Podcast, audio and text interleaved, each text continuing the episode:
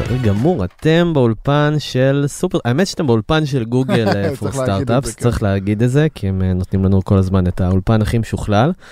ואתם בפודקאסט של Super Tools, הפודקאסט לעל אנושיות, ואיתי באולפן אורי אליאבייב. יפה, אמרת. תשמע, אה, אוקיי, אז קודם כל, אנחנו בפרק מיוחד של בינה מלאכותית, AI, אולי ה buzzword הכי גדול בשנתיים האחרונות, נכון? מסכים, לא? מסכים.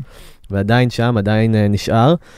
נראה שכל חברה היא powered by AI, כן. כל דבר שהוא, כל אפליקציה שאנחנו משתמשים זה powered by, אני תמיד צוחק שכל סטארט-אפ שרוצה להגדיל את השווי שלו, את הוולואציה מוסיף AI והוא קופץ כבר בעוד 200 אלף, אה, 200 מיליון דולר. לגמרי. אז, אז אה, אנחנו באנו לפרק את התחום הזה, להבין מה זה בכלל נוגע אלינו, בני אדם. אה, איך זה הולך לשנות את עולם העבודה, איך זה הולך לשנות את החיים שלנו וכבר משנה את החיים שלנו, ועל מה כל הבאז, לא? כן, בטח, אנחנו נצלול? נבין איך זה נכנס, איך זה משתנה, ואני אספר לכם שגם יש הרבה דברים שכבר היום יש להם ב-AI, ואנחנו אפילו לא יודעים מזה. כן. אז קודם כל ההבטחה שלנו, הפודקאסט הזה הוא אה, לא מנוהל על ידי רובוטים, אין פה deep fake בשום צורה. זה אנחנו ב flesh and meat. זה אנחנו. אז בני אדם מדברים על אה, מכונות, ואורי, תן לנו קצת אה, בריף, מה, מה גרם לך להגיע לתחום הזה ולהתמקצעות מהמם. ב-Deep Learning, AI וכל העולם שעוטף אותו? האמת שהדרך שאני הגעתי לשם אה, זה בעצם באמצעות אה, קהילה שהקמתי, קהילה שנקראת Machine and Deep Learning Israel, שהקמתי אותה כמעט במקרה, אה, אבל היום היא הפכה להיות הקהילה הכי חזקה בתחום, למעלה מ-16 אלף איש, מטובי המומחים שמתעסקים. כן. ואז לאט לאט התחלתי באמת יותר לחקור ולהכיר את העומק ולהתחיל להבין איך אנחנו יכולים לשלב את הפתרונות האלה בחיי היום-יום שלנו. אה, וזה בעצם מה שאני עושה היום, עוזר לחברות וארגונים שרוצים להכניס קצת פלפל AI לתוך השירות שלהם. בעצם עוזר להם לבנות את האסטרטגיה ולקחת את זה מרעיון אה, גולמי לכדי משהו שהוא חלק אינטגרלי מהמוצר שלהם. אש. אז לפני שאנחנו צוללים לכל, אה, לכלים. וממש לתוך התחום, בואו נעשה רגע איזה אה, היכרות מהמם. עם כל העולם המושגים שיש אוקיי. לנו. אז יש לנו את AI, artificial intelligence, בינה מלאכותית. מה זה במילה אחת, לא מילה, אבל משפט אחד, מה זה אומר? אז בינה מלאכותית הייתי מסתכל על זה בתור המושג הכותרת, המושג הכי עליון בפירמידה, שבעצם מתייחס לכל דבר שבו אה, מחשבים לומדים לעשות דברים בכוחות עצמם. אני אסביר את החידוד, זה בעצם עד היום יש לנו אה, הרבה מהתכנות הוא תכנות קלאסי, שיש חוקים, נכון, if, then וכל מיני תכנות כזה. rule base, מה בדיוק. שנקרא. אה, שזה אגב רוב הסטארט-אפים שאומרים שהם AI, נכון, זה מה נכון. שהם עושים. יש הרבה איפים מאחורי הקלעים. בינה מלאכותית זה בעצם השם הכללי, הלא טכנולוגי, הבאז וורדי שמתייחס לתחום הזה. שבו בעצם המחשב לומד להשיג דברים בכוחות עצמו אה, באופן עצמאי, בלי יותר ויש מדי פה הגדרות. איזה סוג של חיקוי של הבינה האנושית בעצם? אז כן ולא, בחלק מהמקרים בעצם אנחנו רואים אלמנטים מאוד דומים לדרך שבו בני אדם לומדים. למשל, מרבית האלגוריתמים האלה בעצם מבוססים על מידע מתויג, שבעצם אתה נחשף, האלגוריתם נחשף לכמויות מאוד גדולות שלו, באופן דומה לבני, לדרך שבני האדם לומדים. מה, מה זה אומר? אתה לוקח ילד קטן, אתה מראה לו חתול. כמה חתולים נגיד, אתה אומר לו זה חתול, זה חתול, זה חתול, בשאיפה שאם הכל סבבה עם הילד, כן. תראה לו חתול חדש, הוא יבין שזה חתול. זה מדהים אותי שלפני כמה ימים הלכתי עם, אה, לא אני, אשתי סיפרה לי את הסיפור הזה, אני לא יכול אה, להגיד שהייתי שם, כן. אבל אה, היא אמרה לי שהיא הלכה עם הילד שלי, הוא בן שנה וחצי, והיא הלכה איתו בקניון, והיא לא יודעת מאיפה, אבל הוא יודע להגיד סוס. הוא יודע. לזהות סוסים. הוא ראה פעם, נראה לי באיזה מושב. שהיינו. אה, אוקיי. או תוכנית, אני לא יודע מאיפה, אבל פתאום הוא התחיל להגיד סוס, סוס, והצביע על בלון בצורת סוס. מדהים. ואתה אומר, בואנה, איזה מכונה, איזה, עכשיו- איזה, איזה AI. עכשיו זה מה ש... דרך אגב, נגעת בנקודה מאוד מדהימה, אני אתייחס אליה בשתי נקודות. אחד, אף אחד אף פעם לא הגדיר לבן שלך את ההגדרה המילונית של סוס, נכון? לא אמרו שזה יצור על ארבע, שיש לו שיער ארוך וזנב, והוא מאוד מהיר וזה, אבל הוא הבין מה זה הקונספט של סוס, הוא הבין את זה בצורה עצמאית, וזה בעצם מה שמדהים. למרות שהוא בעצם סוס של העולם המציאותי וסוס של בלון, זה דברים שונים לגמרי. אבל זה הדבר השני. אבל הוא בעצם ידע לפענח. ולהבין הוא שהדבר גם יודע הזה... ליצור הכללה. כן. וזה אולי הדברים שאולי הכי קשים לאלגוריתם ביום שלנו. האלגוריתם לא בטוח שהיה לו כל כך קל להבין ולסווג את הסוס, הבלון, כסוס האנושי ולשים את זה באותו קטגוריה, וזה הייחודיות וזה היתרון שלנו בתור בני אדם לשאלתך הקודמת, כן. וזה בעצם מה שקצת מבדיל אותנו.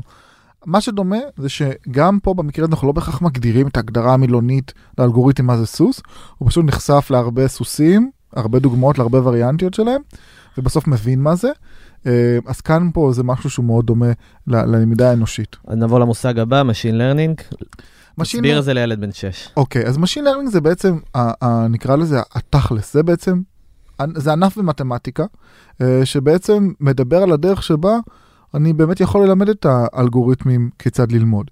זה בעצם סט של אלגוריתם, משפחה או גישות, שבעצם כל אחד משתנה ויש לו ייעוד והוא טוב בכל דבר אחר כזה או אחר, אה, שיודע באמת לקחת כמות גדולות של דאטה, או לפעמים אפילו קצת, ובעצם להכיל את תהליכי הלמידה האלה אה, אה, ובעצם להפיק תובנות בסוף. זה עוד- זה רשת הנוירונים שאנשים מדברים עליה? אתה עכשיו לוקח אותנו לנושא השני שזה בעצם Deep Learning, מהמם, שזה תת תחום של Machine Learning, אוקיי. אה, שהוא בעצם הסיבה לרנסאנס המטורף הזה שאנחנו נמצאים בו. כל הפיתוחים הכי גדולים שאנחנו נדבר עליהם היום וככל הנראה תשמעו עליהם מבוססים בעצם על Deep Learning. אה, זה מה שהביא את הקפיצה המאוד גדולה, וזה בעצם מדבר על גישה אחת, שאנחנו משתמשים ב-Neural Networks, נוירונים אה, מלאכות- מלאכותיים, artificial Neural Networks. שזה איך שהמוח שלנו בסוף עובד, אפשר כן להגיד. ולא, זאת אומרת, זה, צריך מאוד להיזהר את זה, כי לפעמים בקהילה המדעית לא כל כך אוהבים את ההשוואה הזאת. זה, בוא נגיד זה טוב בשביל האינטואיציה, אבל בפועל זה לא בהכרח איך שזה קורה ממש בצורה סימטרית, אבל מה שקורה באופן בסיסי, אה, אתה מקבל קלט, המידע הזה עובר דרך הנוירונים השונים, ואז אתה יכול, לשם פשוט הדיון, לדמיין את זה כמו שיש לנו נוירונים בראש, הם מחוברים, נכון, אחד לשני ומעבירים מידע. כל נוירון נהיה ממש טוב ב... לעשות משימה אחת מאוד קטנה. אז אם למשל בדוגמה של הסוס של הבן שלך, אז נוירון אחד יהיה ממש טוב בלזהות קצוות, edges, נוירון הבא יהיה ממש טוב בלזהות עיניים, הנוירון הבא יהיה טוב בלזהות פוני, ובסוף, כשאתה שואל את הנוירון האחרון מה אתה רואה, אני אגיד לך, אני חושב שזה סוס ב-99%. Hmm. עכשיו, הדבר הזה בעצם אפשר לנו אה, גישה מאוד חדשה ואפשרות לפתור בעיות שפעם לא נחשבו פתירות, אה, ובעצם Deep Learning זה בעצם מה שאחראי על הקפיצה הגדולה הזאת, והשינוי גישה הזו והעבודה עם נוירונים מלאכותיים, בעצם אחראים על, ה, על האימפקט העצום הזה. ודיברנו גם, היה איזה מחקר שנעשה במכון ויצמן על מהמם. קורטקס, נכון? על קליפת המוח האנושי, יש חברות כמו קורטיקה שמחכות את זה. זהו, עכשיו פה אנחנו נכנסים כבר לכל מיני דיונים חצי פילוסופיים. חצי אה, מתמטיים. בסופו של דבר המוח האנושי הוא דבר מאוד מורכב. אבל לנסות למדל אותו בצורה אפילו מתמטית בכלים שיש לנו היום, זה לא תמיד מדויק. יש חברות שאומרות שהן עושות את זה, או שעושות אה, נדבך כלשהו. כן, אה, בייחוד בתחום של אוטונומוס ויקל, זה בעצם אה, רכבים אה, אוטונומיים. נכון, שהם גם ששם צריך מתבססים. לאבד תמונה בצורה מאוד מאוד מאוד גבוהה, נכון, כמו אז- שדיברנו. אז זה בעצם גם היום באוטונומוס ויקול משתמשים בהרבה טכנולוגיות, אחד מהם זה למידת חיזוק, reinforcement learning, שזה גם עוד משפחה שלמה, שבעצם מנסה למדל אה, מציאות מאוד מורכבת, שבה אתה יכול לבחור מסט של פעולות מסוים. כן. זה מאוד דומה למה שמשחקים נגיד בשחמט או משחקים כאלה. אה, אבל כן יש מיקס כזה לפעמים בין הטכניקות, לפעמים משתמשים בכל מיני גישות, אבל בגדול מה שמשותף לכולם, אתה מביא למחשב את המציאות כמו שהוא מכיר אותה, או מהמם. כמו שהוא רואה אותה, אתה נותן לו לרוץ על זה בתקווה שבנית את האלגוריתם טוב, הוא לומד להשיג מסקנות, אוקיי. אה, ואז הוא מפיק לך ערך. אז לפני שנצלול לדוגמאות פשוטות מהחיים האישיים שלנו, ואחרי מהמם. זה לארג... לארגונים, ואיך אפשר לקחת את זה לעבודה, בואו נמשיך רגע עם עולם המושגים, בכיף. כל העולם של data, science. ו big data ודברים שאנחנו uh, שומעים מסביב לתחום הזה של artificial intelligence. מהמם. מה, מה כל ה buzzword סביב data science ואיך זה שונה ממה שהיה עד היום, שזה פשוט כן, אז זה זה. מאגרי נתונים ו... זו שאלה טובה. אני בדרך כלל עושה חלוקה, אתה יודע, לפי תחומי אחריות או לפי ה outcome שאתה יכול ליצור מפה. אז קודם כל big data, כשמו כן הוא, big data, פשוט כמויות אדירות של דאטה. אה, וזה משהו שהוא לא חדש. ארגונים הבינו כבר מזמן שהם צריכים לשמור או לאצור לפחות את הדאטה שיש להם. ועל זה היו הרבה כי פעמים. מה, למה? ככל שיש וואו. לי יותר מידע, מה, מה זה- בעצם אני... יש אני... לי שיחה שלמה על זה, לפעמים אני מגיע לארגונים ואני אומר להם שהדאטה שיש להם שווה לפעמים יותר כסף ממה שהם מנסים לעשות. מהמם, כי הדאטה הזה, שאם הוא מסודר ומאורגן טוב, מהמם. יכול להיות שווה הרבה הרבה כסף. אני אתן דוגמה קצרה כדי להמחיש את זה. דמיין שיש לך עכשיו חברת טלמרקטינג שמוכרת אה, סירים, סבבה? זה כל מה שהם עושים. הם עושים סכומים יפים, בסדר, סירים צריך, והם עובדים כבר 20 שנה, והם הקפידו במשך ה-20 שנה לשמור ולתעד את כל הלוגים והשיחות שהתבצעו בטלפוניה, כולל התמלול שלהם. עכשיו, יש חברות שבעצם מנסות עכשיו לבנוע מנוע שיודע לחכות אה, סוכן מכירות, או יודע לעשות את תהליך המכירה באופן עצמאי, והיום אין לו את הדאטה הזה, והדאטה הזה יכול להיות שווה הרבה כסף, כי עסקי אסירים אולי זה לא להעיד והם עושים revenue נחמד, אבל אם לוקחים את הדאטה הזה ומביאים אותו לחברות, אפילו בונים מודלים בעצמם, השווי הכספי שלו זה פשוט הרבה יותר גדול מכל סיר או מחבת כן. שהם ימכרו אז אותה. הלוגיקה פה זה שככל שיש לך יותר אה, דאטה, אתה בעצם מלמד את אותה בינה, מהמם. נכון? ככל שיש לך יותר דאטה והוא חייב להיות גם מאורגן ומסודר, וזה משהו שהרבה פעמים ארגונים לא מבינים. שזה structure ו- כן, ו-unstructure, שגם. זה תחום ב... כאילו ה structure סוג זה בעצם דמיין שהכל מסודר לך עכשיו בטבלאות אקסל כאלה, או, בצורה מאוד מוגדרת היטב, לעומת מידע שהוא כאוטי מפוזר. בסופו של דבר המכונות צריכות ללמוד כמו שאנחנו לומדים, כן? כן. יש גישה שלמה בתחום של ה-unsupervised כמובן, ויש עבודות על זה אם המידע לא מתויג, אבל מרבית העבודה היא כן מתויג, כי ככה המחשב יכול להבין יותר טוב את המציאות שלנו. אוי, אז מה בעצם data science, scientist עושה בחברה? אוקיי. ומה מה התפקיד שלו המרכזי? אז בעצם data scientist, התפקיד שלו, כמובן זה ממעוף הציפור על רגל אחת, ויסלחו לי data scientist ים חבריי שאולי אני לא מתאר את זה בצורה נאמנה. בעצם התפקיד שלו זה לקחת את הדאטה שקיים בתוך הארגון, אה, להבין באמת אילו דברים אפשר להוציא ממנו ולעשות איתו, בדרך כלל זה נעשה עם המחלקה העסקית, אה, ותמיד יש קשר מאוד טוב בין שני הצדדים, או ככה לפחות אמור להיות. ואז השאיפה היא בעצם לקחת את הדאטה ולהתחיל לבנות מודלים שיודעים לתת מענה על שאלות או עסקיות או מחקריות, תלוי איפה אתה נמצא. ובעצם לבצע ניסויים. אה, כמו חוקר לכל דבר ועניין, תחום נוסף ותפקיד נוסף זה בעצם ריסרצ'ר, כמו שיש באקדמיה, ויש חברות שגם בעצם מכשירות ועוסק, ומשתמשות בשירותים של researcher ים, שהם כאלה שיכולים להגיד שאפילו מקבילים ל data scientist ים, זה Mhm. תלוי עד כמה אתה תיאורטי ומחקרי. בסופו של יום אתה יכול לקחת, אה, נמשיך עם הדוגמה של הסוס, שמאוד אהבתי אותה. אומרים לך, אני עכשיו צריך ליצור מסווג, classifier, שיודע להבדיל בין סוס לזברה, אוקיי? אז בהתחלה יש את השלב הזה שאני אוסף את כל הדאטה, ואחר כך אני מתייג אותו. ובהינתן שיש לי מאגר מאוד טוב של אה, דאטה, אז אני יכול לבוא ולגשת לאלגוריתמיקאי, ה data scientist, שבעצם ייקח את הדאטה ויתחיל לעשות כל מיני ניסויים קטנים. להשתמש בכל מיני אלגוריתמים, או כל מיני ארכיטקטורות, שבעצם ינסו להבין בצורה מאוד מאוד טובה את הדאטה. כן. ומה שהוא עושה, וזה אולי חלק ככה פחות סקסי, זה פשוט עוד ניסויים ועוד ניסויים ועוד גישות, ולשנות פה קצת, ולהגדיל את מספר הנוירונים בכל שכבה, כמו שדיברנו מקודם. זה הרבה ניסוי וטעייה כזה, שבסוף אתה אמור לצאת עם מודל. שאתה מראה לו תמונה של משהו, הוא אומר לך כמה אני בטוח בזה שזה סוס, על רגל אחת זה בעצם מה שהם עושים. הם חוקרים של דאטה, שלוקחים משהו ומנסים ליצור לנו תובנות מועילות. אוקיי, אז, אז אנחנו סיימנו את החלק של מושגים. המושגים. אה, אני מקווה ששרדתם איתנו עד עכשיו, זה באמת ניסינו לעשות לעשות את זה הכי פשוט שיש. תראה, אה, אורי, אני רואה כרגע שני תחומים מרכזיים Mhm. בעולמות, ה, בעולמות ה-AI שנוגעים לנו בעצם ל... אפשר להגיד על זה לצרכן קצה, או Mhm. ל- ל- ל-knowledge worker, לעובד מידע שנמצא בעבודה ו- וצריך להתמודד עם אה, הרבה עומס מידע והרבה מערכות וכולי. אז אה, אפשר לסווג את זה לשני תחומים, אני אשמח גם לשמוע את דעתך. על זה וגם ניתן דוגמאות מ- כמובן. בכל תחום. אז התחום הראשון בתחום של, ה, של ה, ה- האמצעי הטכנולוגי, בינה מלאכותית, ובסוף המשמעות של זה, בואו נדבר על ה-use cases, מהמם. זה use cases של טייס אוטומטי. נכון. אוקיי? מה שנקרא autopilot. כלומר, מה הכוונה טייס אוטומטי? זה להחליף באיזשהו מקום איזו משימה רפטטיבית, חוזרת, שבן אדם עשה, באמצעות מכונה. אנחנו רואים את זה הרבה פעמים במפעלים, מה שנקרא Industry 4- 4.0, כן. אנחנו רואים את זה אה, באפליקציות אה, ניווט למיניהם, או, או באובר לדוגמה. Mhm. אובר זה דוגמה אולי, או גט טקסי, בואו כן. ניקח את גט טקסי, כי זה. הלוקאלית והציונית יותר. אה, אז דוגמה, מה- עשו בגט? מה, מה, מה היה שם מבחינת אה, אה, אוטופיילוט? לקחו את מה שעשה מנהל התחנה, או כל. הטלפוניה וכולי, ובעצם בנו אפליקציה שעשתה את אותו דבר, רק ב... בסקייל. גדול, באופטימיזציה, מבלי שהוא צריך להרים את הטלפון ואחריו להבין. אז כן, יש לנו בעצם חלק לא קטן, זה בעצם סוג של האוטו פיילוט, כמו שאתה אומר, אבל פה החידוש הוא שצריך לשים לב במה עושים את זה ובמה לא, כי לפעמים האתגר הוא לא טכנולוגי רק, הוא, הוא גם לפעמים גם חברתי. מה הכוונה? יש דברים שמאוד פשוטים באוטו פיילוט. למשל, אני אתן לך דוגמה שאולי רבים לא יודעים, בג'ימל, הספאם, מה שנכנס לתיקיית ספאם שלך או לא, וכל כולו AI. ובעצם יש אלגוריתם מאוד חכם שלומד לנתח אימיילים פישיים או אימיילים זדוניים או כל מה שאתה לא רוצה שיגיע לתיבה העיקרית שלך, ובעצם יודע לנתח את זה ולסווג את זה באופן עצמאי.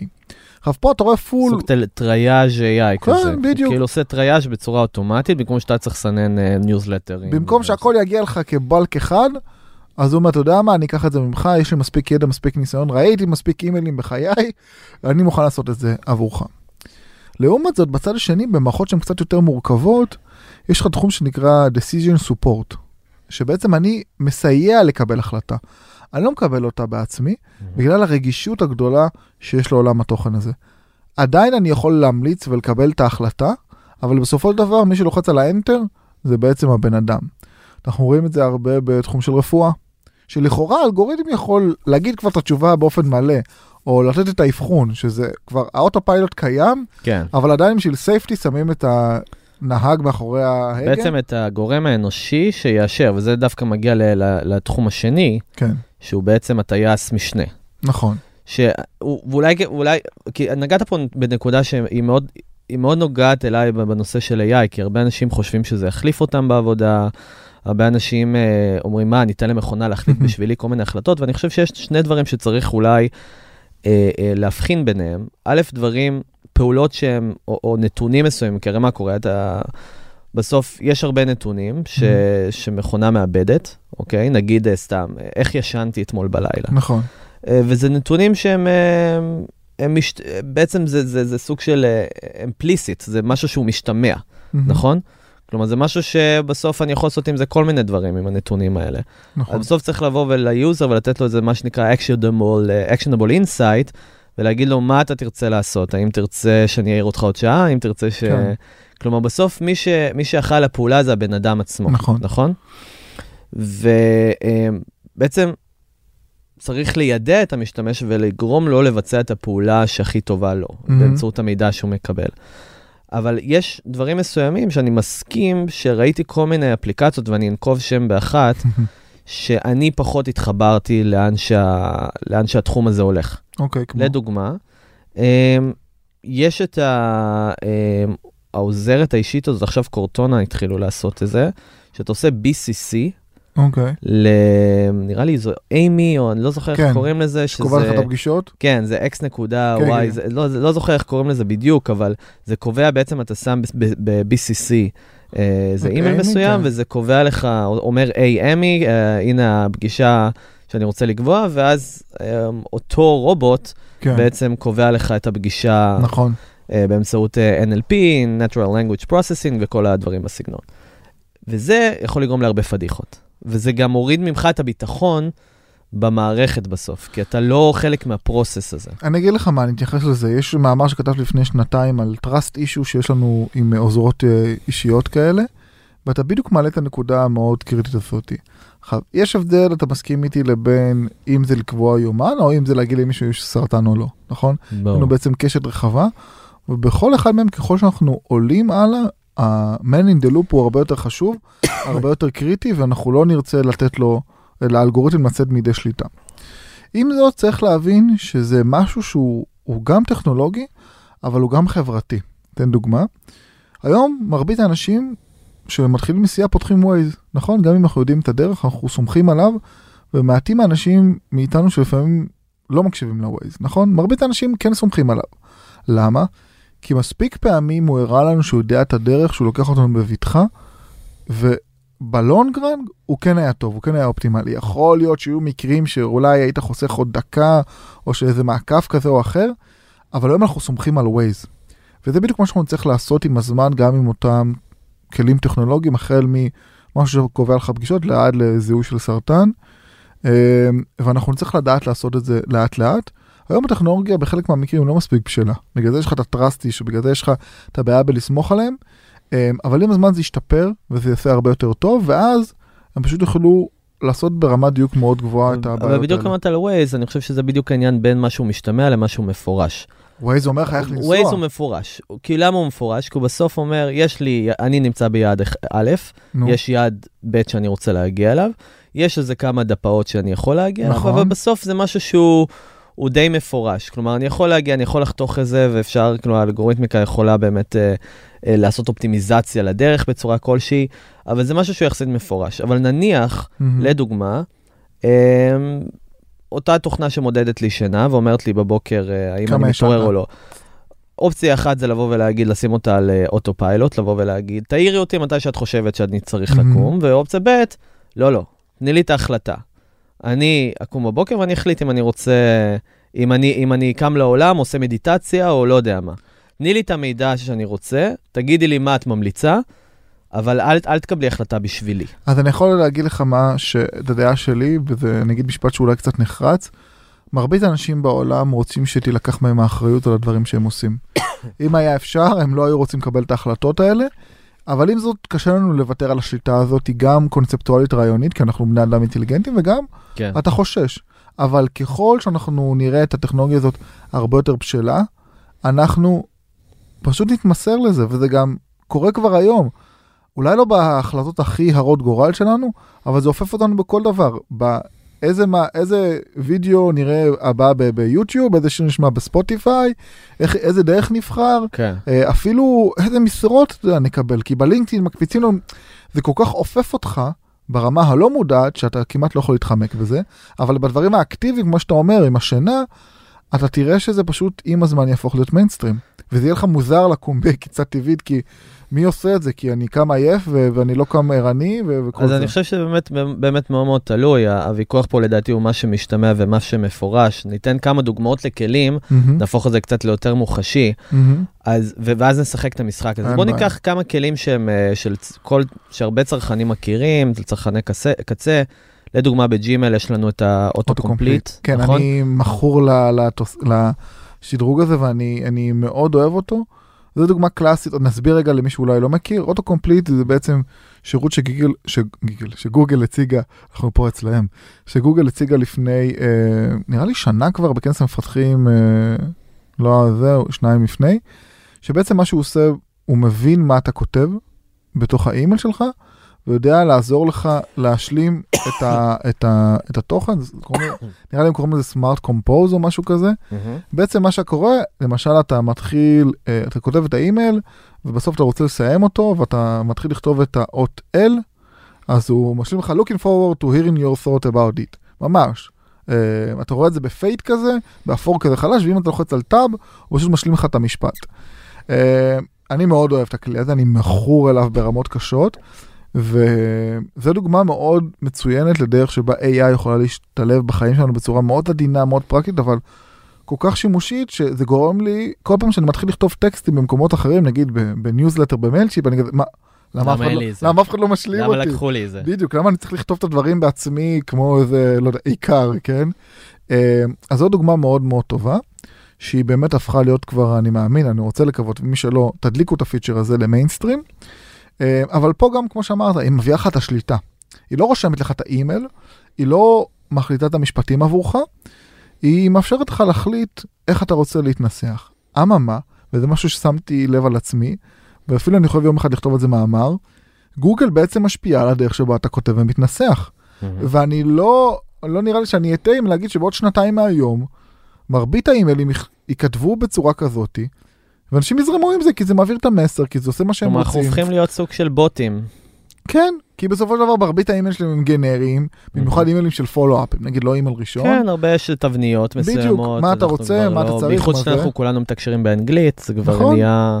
נהיה commodity כבר, מהמם. וזה בדיוק עונה על השאלה שלך. אנחנו בהתחלה נרצה מאוד השליטה, ואני רוצה לדעת איזה השלמה מתבצעת לי ומה אני כותב.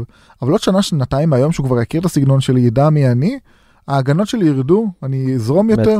מצד שני, אתה חושב שאנשים יהיו יותר סקפטיים? כלומר, לא. יגידו, בואנה, הנה, הוא משתמש עוד פעם ב... לא יודע מה, ב auto complete עליי, או שהוא משתמש ב auto compose, ג'ימל, whatever. כלומר, לך- לא... אנשים אה, יותר יריחו את זה שבעצם בוט מדבר אליהם. אחד מהדוגמאות ב- באחד מהכנסים של גוגל האחרונים זה דופלקס. כן, נכון. אז כלומר, אני זוכר שהיו כמה גם עיתונאים וכמה, עוד פעם, היו כמה דיבורים בסצנת הטק של, ו, ושאלו גם את, גם את מנכ"ל גוגל, בסוף כן. שעכשיו מנכ"ל אלפאבית, כן.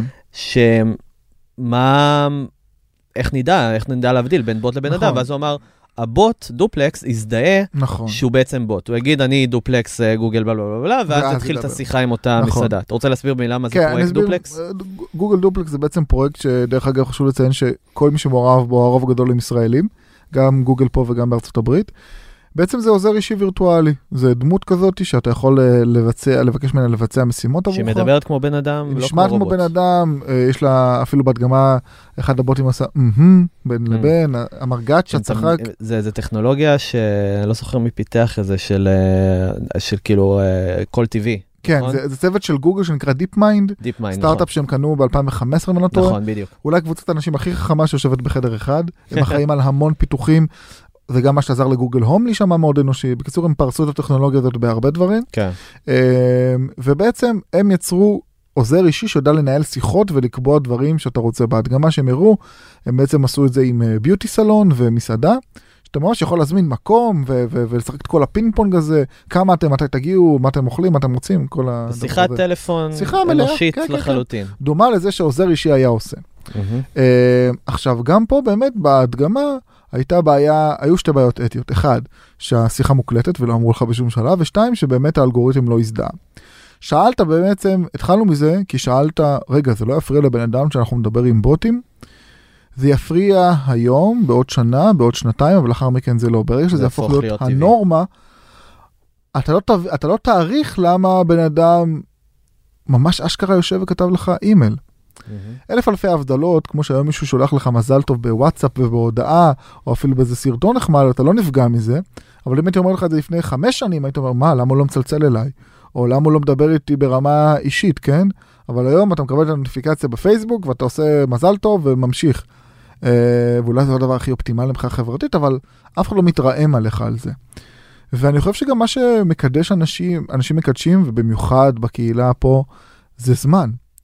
וזה התייעלות. ואם אני יודע שמישהו עכשיו, כדי להעביר את המסר שהוא רצה, השיב לי באמצעות אוטו קומפליט, באמצעות זה, סבבה, כאילו, ואם אני גם עושה את זה, אז זה בסדר, לא מפריע לי עכשיו שמישהו יתייעל בדרך למצוא לנו פתרונות הרבה יותר טובים.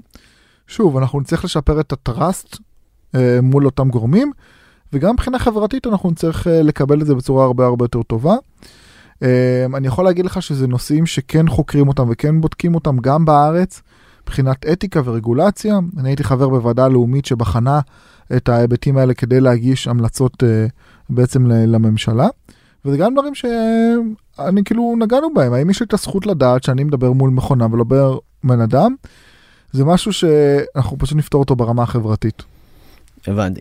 אוקיי, אבל- אבל צריך לשים על זה את הגבול, כי אני אומר, אוקיי, יש דברים שהם מאוד repetitive, כמו מהמם. כתיבת אימיילים, ולעשות uh, כל מיני uh, משימות uh, חוזרות ונשנות, שעוד מעט אנחנו נדבר על, על כלים בנושא הזה, אבל יה- אני חושב שיש פה איזה גבול מסוים, כי אני יודע שיש טכנולוגיות שאתה גם תוכל לדבר עליהן, שאפילו שיודעות לכתוב שירים, או נכון. יודעות uh, לכתוב מנגינות באמצעות. אלגורית, אלגוריתם, אלגוריתם, אלגוריתם אלגוריתם. מסוים. אני יכול להמליץ על כלי אחד שאני מאוד אוהב, אבל עוד פעם, זה לא שירים שמעוררים בי השראה מסוימת, זה שירות שנקרא brain.fm, שמה שהשירות הזה עושה, הוא לקח איזה מחקר שנעשה בכמה אוני- אוניברסיטאות על איזה, איזה סאונדים טובים. למוח ומעוררים את, ה, את החלק של יותר חל פוקוס, והם בעצם פיתחו אלגוריתמי, אלגוריתם שעושה reverse engineering על הדבר הזה, ובעצם בונה לך מנגינות Mm. יוצר מנגינות שמכניסות אותך לפוקוס. בדקו את זה בכמה מחקרים וראו שזה יותר, זה מכניס לפוקוס יותר מהר? משקט. אה, אוקיי. בעצם יש ספוטיפיי, שזה אה, deep focus playlist של ספוטיפיי זה כזה מקום שלישי, אחרי זה שקט, מקום שני, ואז יש brain.fm שזה מקום וואו. ראשון. ואני משתמש בשירות ומאוד נה- נה- נהנה, אבל מהצד השני, שאלו את ניק קייב לפני כמה זמן, אמ, למה אה, AI לא יכול לכתוב שיר אמ, שהוא נפלא, שהוא מדהים. וניק קייב אמר ש-AI לדעתו יכול לכתוב אה, שיר שהוא יישמע אולי טוב, אבל הוא לא יגרום לנו לאותה תחושה של אה, יראת כבוד, או תחושה שהשיר הזה מעורר השראה אז מבחינתי. אז אני לא מסכים אמ, בצורה נחרצת לזה.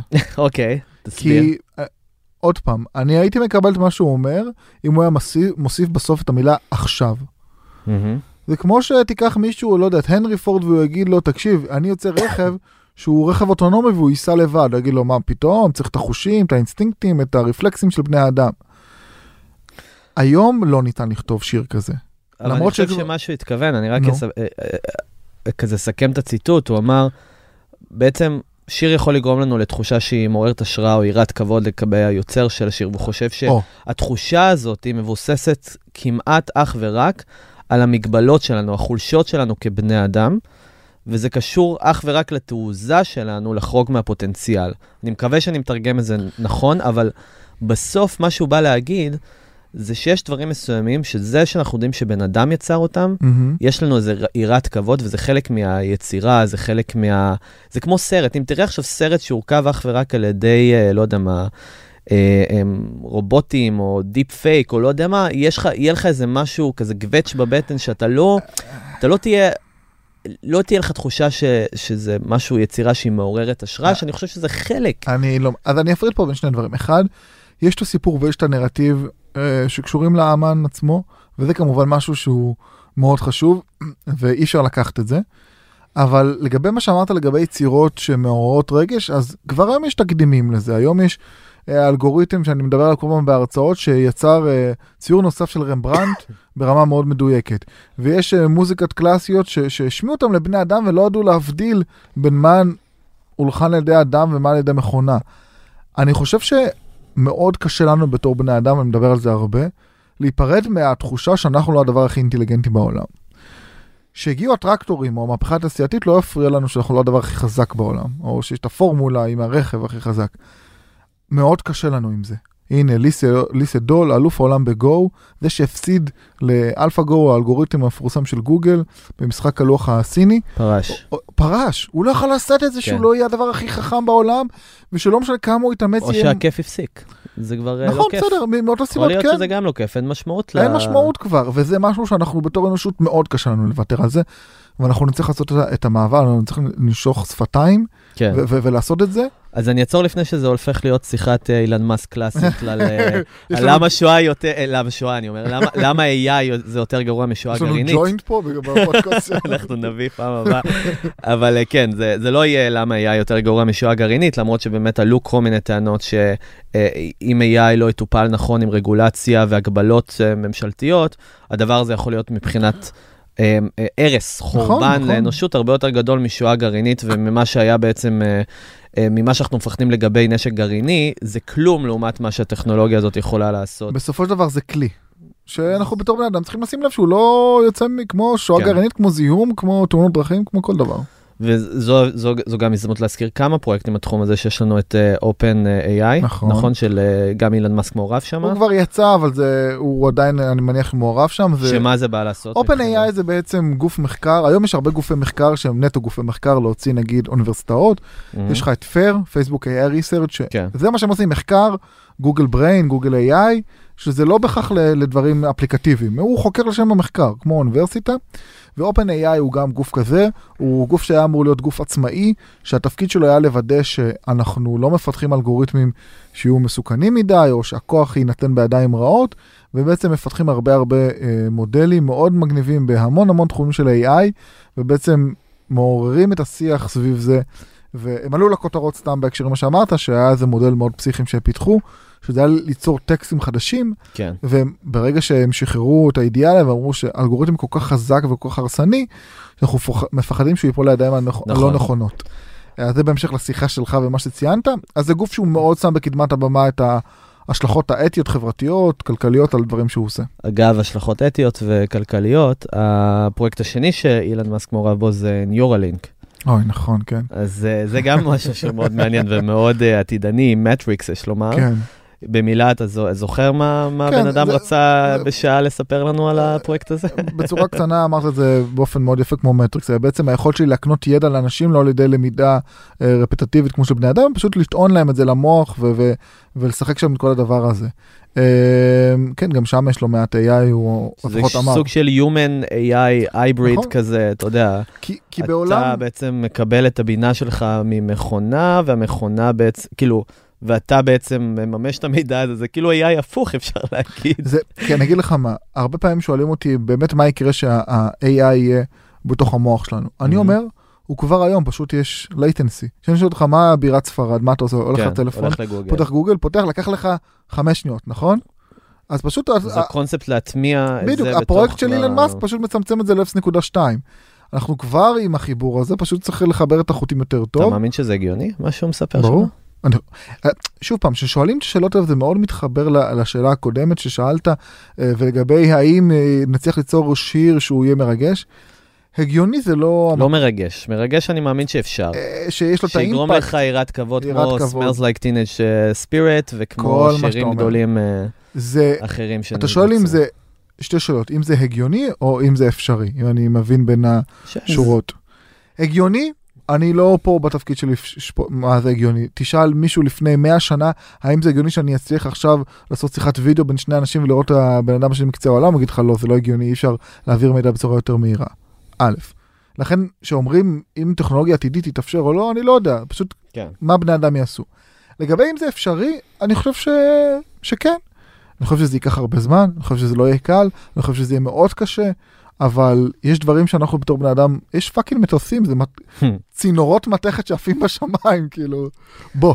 אה, אני חושב שאם אתה מצליח לפרמל את זה בצורה הנדסית מאוד טובה, ובסופו של דבר המוח זה אותות, ואתה יכול, ואתה יכול להבין באמת מה הולך שם, ואתה מצליח לפענח את המערכת הזאת, כן, אני חושב שזה יכול לקרות. אז בואו נמשיך בציר שלנו ל...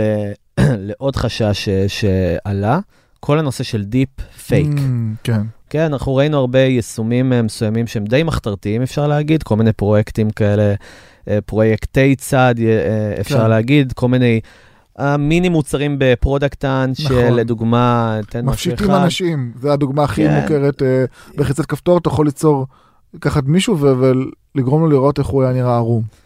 לדוגמה, אה, או אפילו לעשות composing לאיזה סוג של כזה artificial אה, shutterstock או משהו שהוא, נכון, נכון, אתה יודע, כזה פרצוף של בן אדם לא קיים, נכון. כמו שהרי יש הרבה, הרבה כאלה גלריות שלמות של אנשים שלא קיימים, שמכונה יצרה. יש עבודה מאוד מפורסמת של NVIDIA, שבעצם יש סרטון ביוטיוב של שעה וחצי שפשוט מייצר פרצופים של אנשים מפורסמים. כן. פשוט כזה mesh כזה בלתי נגמר, הפרצוף משתנה.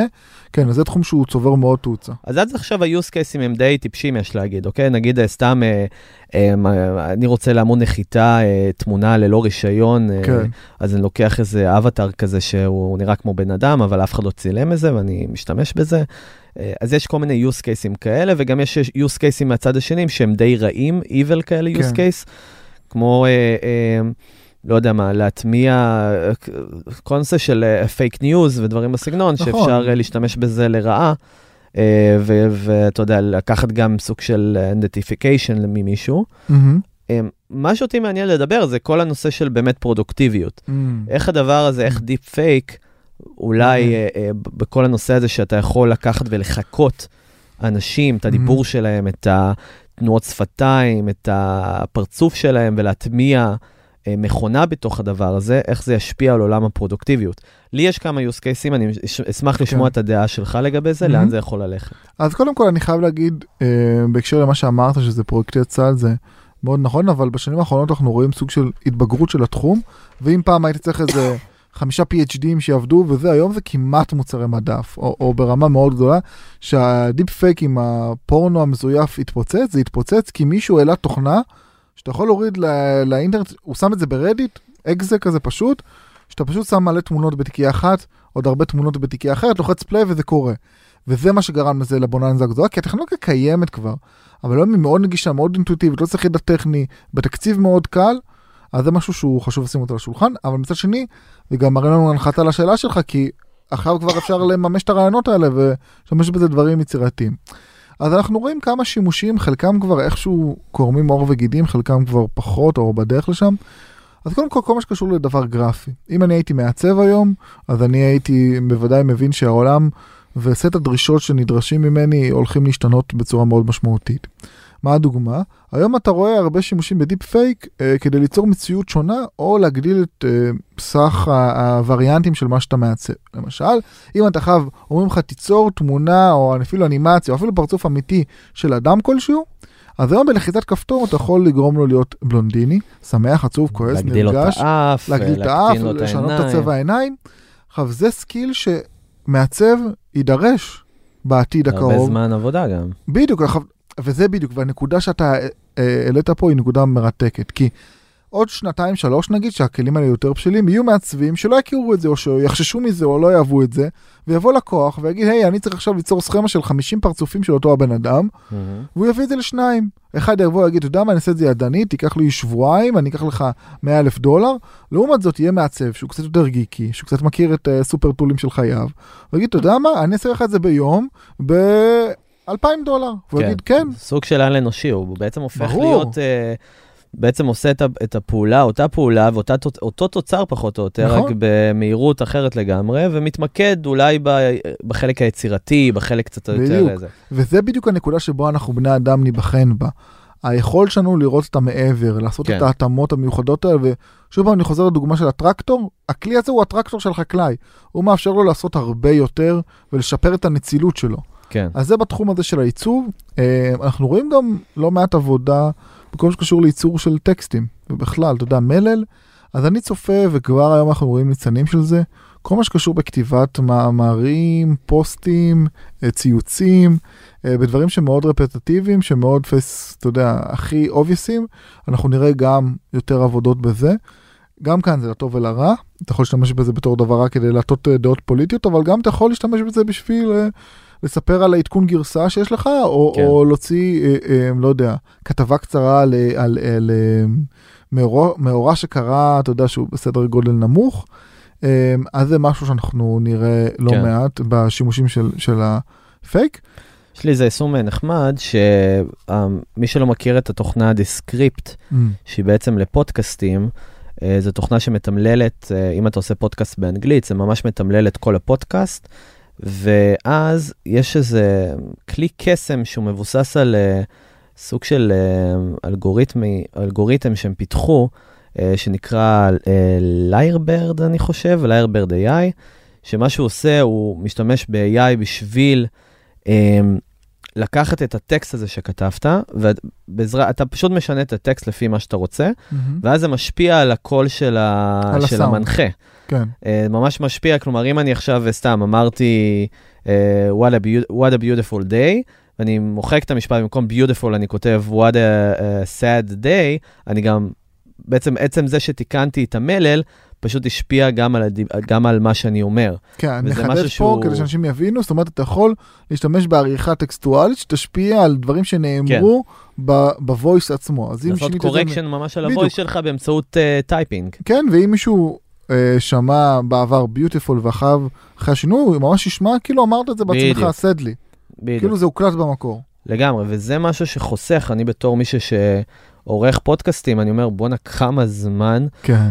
כי יש לך המון מילים שאתה רוצה להוריד, ואז אתה אחרי זה מעלה עוד פעם עוד סשן ומתקן את זה וכו', כמה זמן זה יחסוך לעורכי נכון. פודקאסטים, וסתם, לאנשים שמקליטים דברים, אפילו, עכשיו תחשוב על use case אחר לגמרי, לקחת את אותה טכנולוגיה ולבוא ולהגיד, נגיד יש לי resource בתוך החברה, ה-CMO, אה, הסמנכ"ל אה, שיווק שהוא סופר עסוק, אבל אני רוצה לעשות לו הרבה סרטונים, אני כן. נגיד ה- ה marcom, ואני יכול בעצם לצלם פעם אחת את הפנים שלו, ובעזרת דיפ פייק, כל נכון. פעם לעשות סרטון עם בעזרת רק typing. נכון, נכון. זאת אומרת שיש בן אדם שיכול לעשות לי סרטון עם הפנים שלי, עם, עם הדיבור שלי, עם הקול שלי, כי כביכול דיפ פייק, אבל להשתמש ב resource שבמקום שהוא יהיה עכשיו מול מצלמה, אני פשוט עושה כן. זה ב typing, כאילו אני עכשיו העליתי כתבה, וזה נכון. מטורף בעיניי לחשוב על, ה, על הדברים האלה, שבסוף האנשים שאנחנו נראה בעוד חמש שנים, יכול להיות שהם לא יהיו אמיתיים בכלל.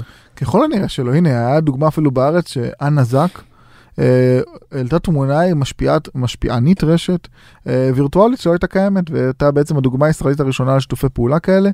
בחו"ל יש כבר כמה כאלה, במיוחד באינסטגרם, שהן דיגיטליות ומלאכותיות לחלוטין, ויש להם כמות כן. מאוד מכובדת של ואני מדבר על אנשים אמיתיים, שפשוט יהיו רפליקה, אה, סוג תוצר, של, אה, אה, כן, הם פשוט יהיו תוצר של, אה, אתה יודע, של אה, AI, הם יראו, הם אמיתיים לח- לחלוטין, הם פשוט, אה, יהיה להם איזה extension דיגיטלי. נכון, אתה פשוט אה, חותם. בהקשר הזה אני ממליץ לראות עבודה מאוד מעניינת של ברקלי, נקראת Everybody Dance Now, תחפשו את זה ביוטיוב, זה מצחיק.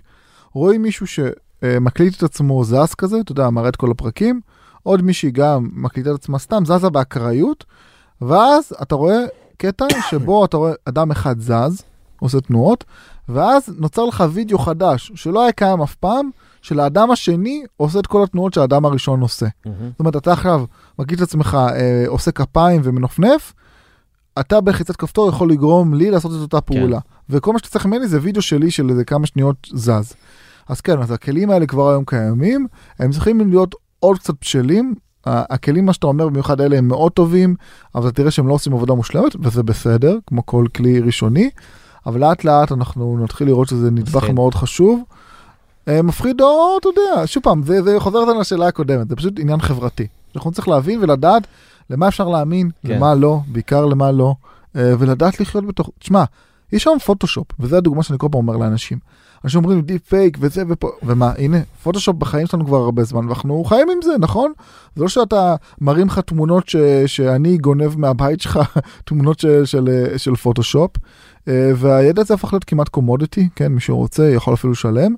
אז זה מה שיקרה בעצם עם הדיפ פייק. אנחנו נגיע לאיזון, נכון, עכשיו זה נראה לנו מפחיד ויכולות מאוד מטורפות, אבל כמו שהפוטושופ לא יצר לנו כן. אסונות קטסטרופליים, זה ככה יהיה גם עם הדיפ פייק. אז אני רוצה שניתן עוד כמה כלים פרקטיים שמשתמשים ב-AI, שאולי חלק אה, מהמאזינים אה, לא מכיר. אה, הזכרת את אה, Grammarly שאתה משתמש. כן, אני מאוד אוהב אותם. אז Grammarly זה דוגמה מצוינת, מי שלא מכיר, זה כלי אה, שבודק לך את האיות ואת ה spelling ואת ה grammar ו punctuation. אתה יודע מה שמעניין פה? נו, שהוא נוצר על ידי אה, חברה ש... אה, אה, חברה מקייב, שהיא לא... השפה, האחרונה- השפה השנייה שלה זה אנגלית. Mm, אז הם בעצמם. רוב הצוות, כלומר, אני הייתי שם במשרדים שלהם, וואלה. הם לא, לא הם, לא. מדבר, הם לא דוברי אנגלית, הם, אה, וזה משהו שהוא מדהים לראות. איך חברה שהיא לא דוברת אנגלית היום הצליחה להשתלט על שוק של ללמד אותנו לכתוב טוב באנגלית. זה, זה הקסם המדהים, ובדיוק היה דיון על זה אצלי בקבוצה, אם צריך כבר uh, לינגוויסטים, אנשים מומחי שפה, שאתה כבר מאמן מודלים כל כך עצומים, אז העניין הוא פה שלאט לאט התפקיד שלהם ירד, וגם אם אתה לא מבין כלום באנגלית, או יודע נגיד קצת, מהמם. אתה יכול עדיין לאמן מודל ממש טוב שיעזור למאות מיליוני אנשים, אני לא יודע כמה יוזרים יש להם, להבין כן. יותר טוב את המציאות. אז איך אתה אה, משתמש בגרמרלי? אז גרמלי בעצם עוזר לי בכל מיני דרכים. א', בכל זמן שאני כותב אימיילים ומסמכים, אה, ואחר גם כשאני משתמש בפרימיום שלהם, אז קל מאוד לראות את תכונות ה-AIיות שלהם. אז- שזה? שזה דברים למשל שכתוב אה, בניסוח. הניסוח שלך יכול להיות תקיף מדי, או לא מדויק, או... יש להם ממש קטגוריה שלמה שיש לך ניסוח לא ברור, לא, בר... לא ברור, סליחה, לא נהיר, כן. ואז זה מה שעוזרים לך לנסח את זה מחדש, או לגרום למשפט להיות קצת יותר well שזה structured. דברים שיכולים לסגור או לסגור עסקה או... כן, כן, כן, כן, לי זה קרה באופן אישי, כן. ש- שהפעלתי את זה ופתאום ראיתי שפספסתי משהו שהוא באמת לא היה ברור טוב, לא היה כתוב טוב, אה, אה, וזה היה קצת מחוסר תשומת לב, ופתאום שהוא הרים לי את הדגל הזה, כן. אז הוא, הוא, הוא בא ואמר לי, וגם הם משתמשים בזה עוד כל כך הרבה דברים, הם הוסיפו לאחרונה כלי שאומר לך איזה סגנון אתה כותב, לא יודע אם ראית את זה. כן, יש לך ציור כזה של חליפת עסקים, מישהו נכון. שמח, אז זה גם מתוך הניתוח שלהם של כמויות גדולות של אימיילים, שהם ידעו בסוף איך האימייל הזה נראה, וזה יכול לכוון אותך אם אתה רוצה שמע יותר רשמי, יותר פרנדלי. שזה זה מעולה, אבל זה גם, זה גם באמת הזדמנות טובה להסביר קצת מה זה Machine Learning. מהמם. אז בעצם Machine Learning, אנחנו נגענו בזה קצת בהתחלה, אז זה בעצם היכולת שלי לקחת אה, הרבה הרבה דאטה, נגיד במקרה הזה, סוגים של אה, אה, אימיילים, לקטלג אותם, כמובן זה על use case אחד, לקטלג אותם לכדי, אוקיי, זה אימייל עסקי, זה אימייל friendly, זה אימייל אה, אה, של אה, אה, לנזוף במישהו, אה, ואז בעצם לאמן את המודל לזהות אימיילים כאלה. כאשר. בפעם הבאה הוא שרואה אימייל כזה, הוא יכול להגיד לך, תשמע, זה אימייל עסקי, בגלל כן. המילים, הטון, האינטונציה, האורך. Grammarly זה מציל חיים, זה באמת, אה, בעיקר שאתה בתקשורת דיגיטלית, האנשים בוחנים, מי שמקבל את האימייל תמיד בוחן, בייחוד אם זה אה, אימייל הקמת מגע, ששלחת ללקוח או שלחת ל, אה, לקולגה, המקצועיות שלנו בסוף היא נראית ברור. על גבי האימייל. איך שאנחנו מהדהד. כותבים את האימייל, איך שאנחנו, באיזה שפה אנחנו משתמשים, לא רק אנגלית עברית, אלא באיזה שפה באנגלית אנחנו כן, משתמשים, אתה העושר? והיכולת ניסוח שלנו. בדיוק, הניסוח, אם כתבתי עם typos, לא כתבתי עם typos, זה כבר משהו שהוא, אתה יודע, הוא לא, לא צריך יותר מדי לה, לה, להכביד עליו במילים, אבל, אבל אנשים צריכים להבין כמה זה חשוב, כמה נכון. זה קריטי. אה, במיוחד מול native. ואז לפי דעתי זה כן. מקבל את האימפקט הכי עצום. כי אם אתה כותב בין שני ישראלים שמדברים באנגלית, ככל הנראה ששניכם לא תשימו לב, אבל כשאתה מדבר מול מישהו שהוא native, זה, זה, זה פשוט מאותת. כמו שבעברית, אתה יודע, שיש לך אנשים שמדברים לא טוב, אתה ישר קולט על זה ואתה מבין שזה משהו לא בסדר, כן. אותו דבר זה גם מהדהד הלאה. אז בזמנו הראת לי עוד אה, יישום חמוד שנקרא אוטוהש. אתה רוצה להסביר עליו? יש אוטו, אוטו, Auto-Hash. Auto-Hash, כן. אה, זה בעצם אפליקציה שאני פיתחתי לפני שלוש שנים, שגם בעצם התמודדה עם אותו בעיה, ש... בעיה פרודקטיביות שלי הייתה. ואז אמרתי, אני אעשה מעשה ואמצא לזה פתרון. אה, אני מאוד אוהב אינסטגרם, משתמש בזה הרבה, זה כיף, אה, זה מאוד נחמד גם להגיע לקהל בינלאומי. אה, וכל פעם בעצם עצבן אותי להכניס את ההשטגים בצורה ידנית. כי אתה צריך לעשות את זה, וזה מאוד מטרחן, וצריך להוסיף השטגים, ואם אתה בסיטואציה שאתה נמצא בחוף הים עם הכלב שלך שותה בירה, אז Mhm. אה, תתחיל להכניס עכשיו כל דבר. והפתרונות שהיו בשוק היו ממש גרועים. האלטרנטיבות היו בעצם רשימות מוכנות. יש לך רשימות של ביץ', של פוד, של דברים כאלה, וזה היה ממש מעפן. אמ, אז אמר לעצמי, אורי, איך אני פותר את זה? בתור מישהו שמאוד חשוב לו הפרודקטיביות ולא רוצה אחריו לשרוף זמן. אמ, אז אמרתי לעצמי, אני אקח את הידע שלי ב-AI ואת יכולות הפיתוח הלוקות בחסר, אמ, ופשוט אצור אפליקציה, ואני מאוד גאה להגיד שהיא הייתה הראשונה בעולם, לפחות שאני מכיר, אחר כך קמו לה הרבה מתחרות בכל חנויות האפליקציה, שבעצם מה שהיא עושה, היא לוקחת תמונה, מנתחת אותה, ואחרי שבריר שנייה, מביא לכם את כל ההשטגים הרלוונטיים לאותה תמונה. לתמונה לפי התיוגים האפשריים שלה. עכשיו, פה, יש פה כמה רבדים. יש לך את הרובד הבסיסי ביותר של מה רואים בתמונה, אז אם אני רואים את הכלב שלי בירה וים, אז הוא ייתן את הדברים האלה. ואחר כך, on top of it, הוספתי גם שכבה של אלגורי... של האשטגים מאוד פופולריים. ואז נגיד אם אתה מעלה אוכל, אז תקבל אה, ים ים ים, food porn ו- וכאלה, אבל גם הוספתי שכבה של מקום. כי להרבה אנשים זה מאוד חשוב אה, לתייג גם, אתה יודע, אם אתה היית בטיול בחו"ל כן. או דברים כאלה. ואם זה לא מספיק, הוספתי גם חיתוך בין מקומות ונושא התמונה. אז למשל אתה מעלה food בארץ, תקבל האשטג food IL. אז זה משהו שלדוגמה, סתם, שאנשים יבינו את ה- את הזמן שאפשר לחסוך כאן, אם אתה מעלה חמש תמונות ביום באינסטגרם, כן. כמה פעולה הזאת היא לוקחת? שבריר שנייה. חצי, כאילו... לא, כמה פעולה של אה, אה. לשים השטגים, זה יכול לקחת לך איזה 30 שניות, משהו כזה, אם אתה מקפיד ושם את הכל, ואתה רוצה גם את הפייבוריטים שלך, אז, אז זה לא מעט. אה, 30 שניות, או אולי אפילו יותר, תלוי כמה זמן אתה כותב, ולפעמים זה מילים ארוכות, תחשוב המבורגר, זה מילה. אז בעצם ברמה, סתם אני, אני עושה לך את החישוב, ברמה שנתית חסכת ליוזר באינסטגרם, אם הוא ממלא חמש תמונות, וזה לוקח 30 שניות לפעולה, בערך 15 שעות, בש... 15 שעות בשנה. זה המון. זה המון. עכשיו, תחשוב שיש אנשים שהם קמפיינרים, שעושים את זה עבור לקוחות, ועושים כמות מאוד גדולות של תמונות. זה, אתה חוסך להם המון עבודה, וזה בדיוק עוד הנקודה, אתה משפר את הנצילות שלהם, כן. אתה מספר, אם הם יוכלו לעשות לקוח אחד של אינסטגרם, כי יש להם חמש תמונות ביום, היום הם יכולים לעשות 20, כי הרבה יותר קל להם. אז שאלה, זה, זה חלק מהדברים שאני מאוד אוהב, שזה מאוד מייצג את, ה, את ה autopilot שדיברנו עליו, שבעצם לסווג בין שני תחומים. אז ה autopilot, מה שאני מאוד אוהב בו זה ה, דווקא ה-small incremental improvements מהמם. וה-small incre- incremental, אה, אתה יודע, אה, שהוא לוקח ממך משהו שהוא רפטטיבי, אתה עושה אותו כל הזמן, כל נכון. הזמן, כל הזמן. אז נכון שהוא חסך לך 30 שניות על פעולה, אבל אם בודקים את זה בשנה, זה יכול להיות גם ימים שלמים שזה חוסך. נכון? ו, אה, ומהצד השני, הקו-פיילוט, הדבר הזה, הטייס משנה שבא ואומר לך, תקשיב, יש פה לקוח ש, אה, שכדאי לך לכתוב לו את המשפט הבא, או יש לך לקוח כן. פה שראינו שהוא, אם תכתוב לו מחר, הוא כנראה קונברט להיות אה, לקוח משלם. כל מיני, כל מיני מידע שהוא בעצם predictable כזה, מידע שהוא בעצם אה, אה, אה, חוזה משהו, כלומר, אני מידע חי- חיזוי, כלומר, איך אתה אומר? שחוזה. שחוזה, בדיוק. כן.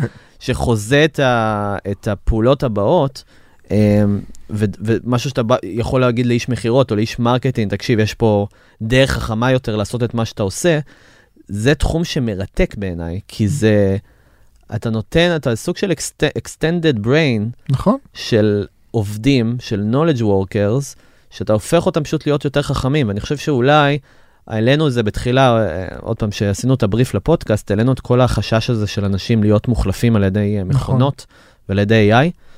אני חושב שבסוף יש כאן הזדמנות. יש כאן הזדמנות ל, לאנשים אה, לפרוץ את הגבולות שלהם, ובעצם לקחת את אותן טכנולוגיות, להתחיל להבין איך הם מתממשקים עם הטכנולוגיות האלה, בדיוק. בשביל להיות ממש מישהו שהוא הייפר, הייפר סמארט ו- ו- ו- ו- ויש לו בינה שהיא נכון, מוכפלת. נכון. זה, זה בדיוק מה שהדבר הזה מנסה לעשות. בלעדי זה, זה לא אפשרי להיות, זה כמו שאני אגיד לך היום מישהו שלא רוצה להשתמש במחשב. הוא כותב הכל בפתקים, צריך כן. לשלוח, הוא שואל, הולך בדואר, אתה חושב שהבן אדם משוגע, נכון? איך אתה יכול לקיים יח... עולם, יחסים עם אנשים, בלי מחשב? וזה בדיוק אותו הדבר, מה שיקרה לבן אדם שלא ישתמש ב-AI. זה לא הולך להחליף אף אחד, זה לא הולך לקחת לכם את העבודה, הוא פשוט יאפשר לכם לעשות יותר עבודה, ישפר את הנצילות שלכם, ויאפשר לנו כמין אנושי לחקור דברים הרבה יותר קשים, כן. הרבה יותר להתמודד עם מורכבים. אתגרים אחרים. כן, הרבה אומרים, ייקחו לנו כל העבודות, סבבה, אבל אם האוכל יבוא תיאבון והבעיות שאנחנו ננסה לפתור יהיו הרבה יותר גדולות. חקר החלל, חקר האוקיינוס, שבכלל לא נגענו בטיפה ממנו. אבל... גם עובדים רגילים, תחשוב שיש היום אה, סתם מישהו שמתעסק בשיווק, נכון. שרוב העבודה שלו יכולה להיות אפילו 60 אחוז, 70 אחוז מהעבודה שלו היא עבודה כן. טכנית. נכון. כלומר, שיווק טכני, שזה SEO ו- ודברים שהם רפדיטיב, ומכונה יכולה לעשות אותם, אפשר למצוא דרך שבה פעולות שאתה עושה, אתה יודע, אפילו אה, אה, האנליקות- האנליטיקות שאתה מודד, ואחרי זה איך שאתה מכוון את ה-SEO שלך, ואחרי איך שאתה מהמם. עושה אופטימיזציה וכולי וכולי. אם יש, אם אפשר לעשות את זה על ידי מכונה בצורה אוטומטית, תן לה. לעשות אוטומציה, למה לא? נכון. אתה תתעסק בתור, בתור איש שיווק, בלמצוא דרכים יצירתיות באסטרטגיה. להגדיל את ה pipeline של, ה, של נכון. ה sales, שזה, בדיוק- שזה העבודה שלך, בסוף. נכון, אני מסכים איתך, ואנחנו רואים הרבה חברות שלאט לאט, בתחום של המרקטינג כמובן, גם בתחום של המכירות גון כמובן, שכולנו מכירים, אה, גם עושים אותו דבר, שעוזרים לאנשי מכירות להבין יותר טוב מה היה בשיחה ואיך הם יכולים להשתפר. אז זה תחום שאנחנו רואים שהוא מתחיל לבעבע, והוא כן. מתחיל לצמוח, ואין כיום אף ורטיקל שבו אנחנו לא רואים את האוטומציה הזאת, החל מגם מתרגום עם ורביט שהזכרנו, אתה יודע, בסוף מתרגם, יש לו עבודה קשה, ואתה רוצה לשמור את הזמן שלו למשפטים המורכבים, לכפל משמעות, לדבר שאתה צריך את ה-domain knowledge שלו, ולא אחריו, hello, my name is Yuri, כן. אין טעם להעסיק אותו לזה, וזה בדיוק העניין. תשמור את האנשים לדברים הבאמת חשובים, יש מספיק עבודה לכולם. אתה יודע איך הבנתי אבל את האפקט האמיתי של uh, מימוש טכנולוגי, ובעצם העניין הזה של uh, איך אנשים מאמצים טכנולוגיות חדשות? איך? אני ישבתי ב, לפני כמה זמן ב-WeWork, ויש שירות שאני משתמש בו שנקרא Magic Spreadsheet. Mm, בגדול זה שירות אדוני אה, תוסף שמתלבש על גוגל שיטס, והוא משתמש בטכנולוגיה שנקראת Hybrid AI. מהמם. זה אומר שיש אנליט, אנליסטים אה, שנעזרים בבוטים, שבעצם מוצאים כל מיני פרטים ב- בווב. Okay, פרטים שהם אה, מה שנקרא Web מהמם. Intelligence. אה, זה יכול להיות מ-BI עד ל... לא יודע מה, יש לך רשימה של אה, מאות אנשים, אתה צריך למצוא את הלינקדין של כל האנשים.